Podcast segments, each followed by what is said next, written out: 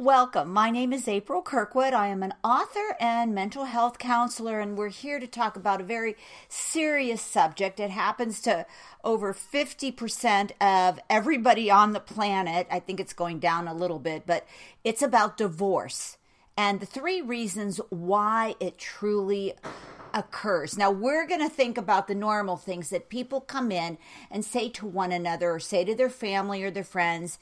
We grew apart um, we just didn't have the same core values anymore. He was unfaithful. She cheated. Uh, financially, it took us down. Family members drove us apart. Um, what else do I always hear? Um, kids, you know, we fought over kids. Blended families are always a big reason we think people get divorced, but I don't agree with that. You know, there's something that happens between point A and point B when you fall in love, you make a legal commitment in front of God and the world to tell everyone, including each other, that you love each other and you want to spend the rest of their lives together as man and wife. To be when they can't even barely look at each other and they are throwing in the towel as well as their home, their children, their rings, their jewelry, and their financial commitment. What happens in between A and B on that continuum that makes marriages crash and burn? Number one,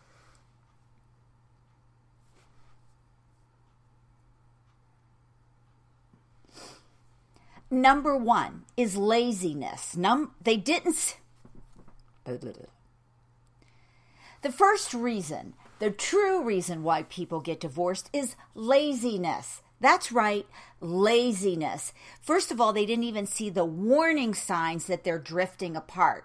Second of all, marriage is not something outside of itself. It's not like buying a book and then you put it nicely on the shelf and you think the book will be okay.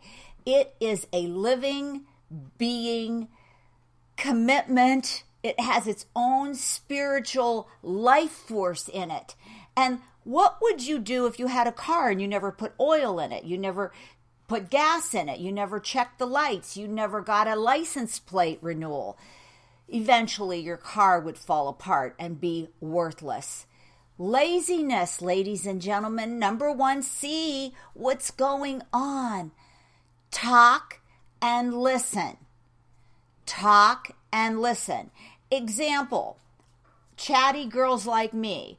Honey, talk to me. I, I, need to talk to you about this. Now, it may be silly to you, it may seem stupid, it may seem frivolous, but she wants to talk. Stop what you're doing and listen. Look at her and listen. Don't just think about what you're going to say in response to, to her. Okay, whether she's whining, complaining, has a problem she needs solved. Don't just be present. Listen. Ladies, if he comes home and you're busy and he's had a rough day and he comes home and just wants to start spouting off, probably at a very inconvenient time, there is no inconvenient time for love. There is no inconvenient time for bonding and communicating and meshing and connecting. These are the things that keep a marriage together. I've seen many couples go through unfaithful experiences, losses, bankruptcy, addiction, and somehow they made it. Why? Because they weren't lazy. It's not a piece of property that when you get married, you can set it over there and go about your daily life. That's not the way it works.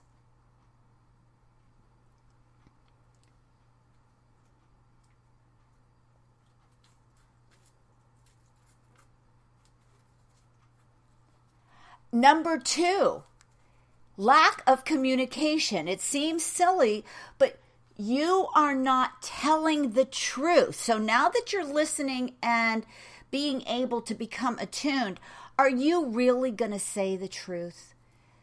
I'm feeling very isolated from you. You've got to be real. I'm feeling that we're drifting apart. You've got to put it out there. ladies and gentlemen, you've I know we don't want to because we don't want to risk hurting our partner's feelings. But if you don't tell her or him what's going on inside of your mind, your body, and soul, who is going to tell them? They're not mind readers. That's why the psychic business makes billions and billions and billions of dollars a year because people want to know what's going on with somebody else. Wouldn't it be easier if you just came? You remember you loved them at one time. Come to them. This isn't feeling right for me. I feel you distant. So, talking and listening and then communicating the right messages, your truth. They loved you before and you were truthful. Catch it before it's too late.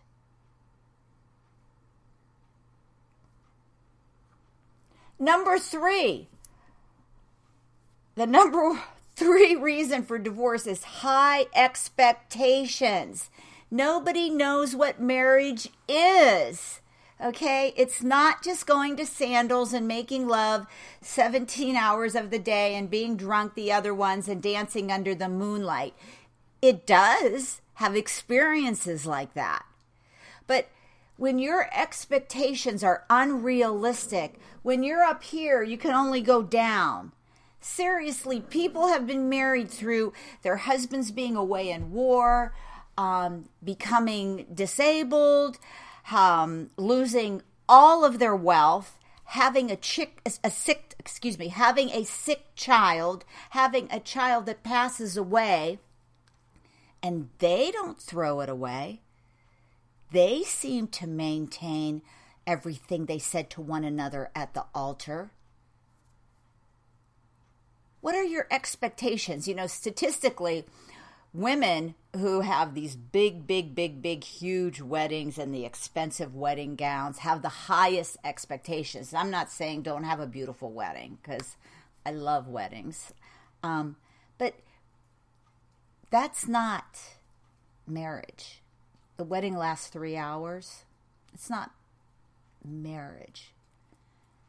What is marriage? Going through the ups and downs together, nurturing each other, making each other feel loved, helping each other achieve their personal goals, helping them be the best selves they can be.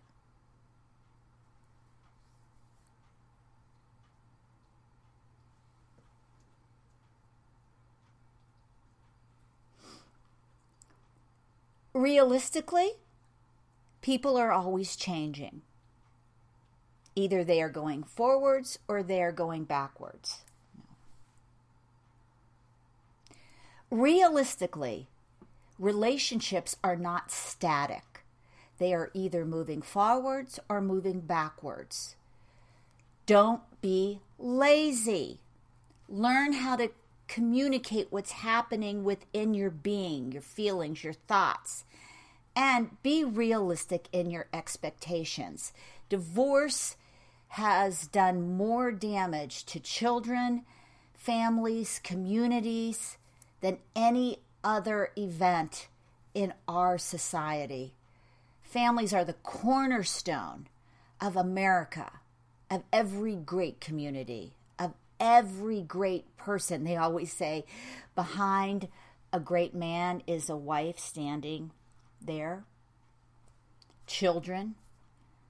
Children with parents that are together statistically do better than parents who are divorced. It doesn't have to be, but statistics. Don't be a statistic. Prove yourself wrong by paying attention, being alert. Marriage is one of the most beautiful, sacred, intimate commitments there are. Please, don't waste your whole life thinking, I wish I would have known then what I know now. Sign up, subscribe to this YouTube. Let me know why do you think you got divorced? Were you feeling isolated and that's what led you into the arms of another lover? Did you feel lost and anxious and confused, and that's why you struck out physically? Or underneath it all, was there something else? Loneliness, fear, isolation, and hurt. Until we meet again. I love you. I praise you. I appreciate you. You are God's child. Great things happen to you, and nothing can stop it. And so it is. Subscribe. Let me know what you think about this.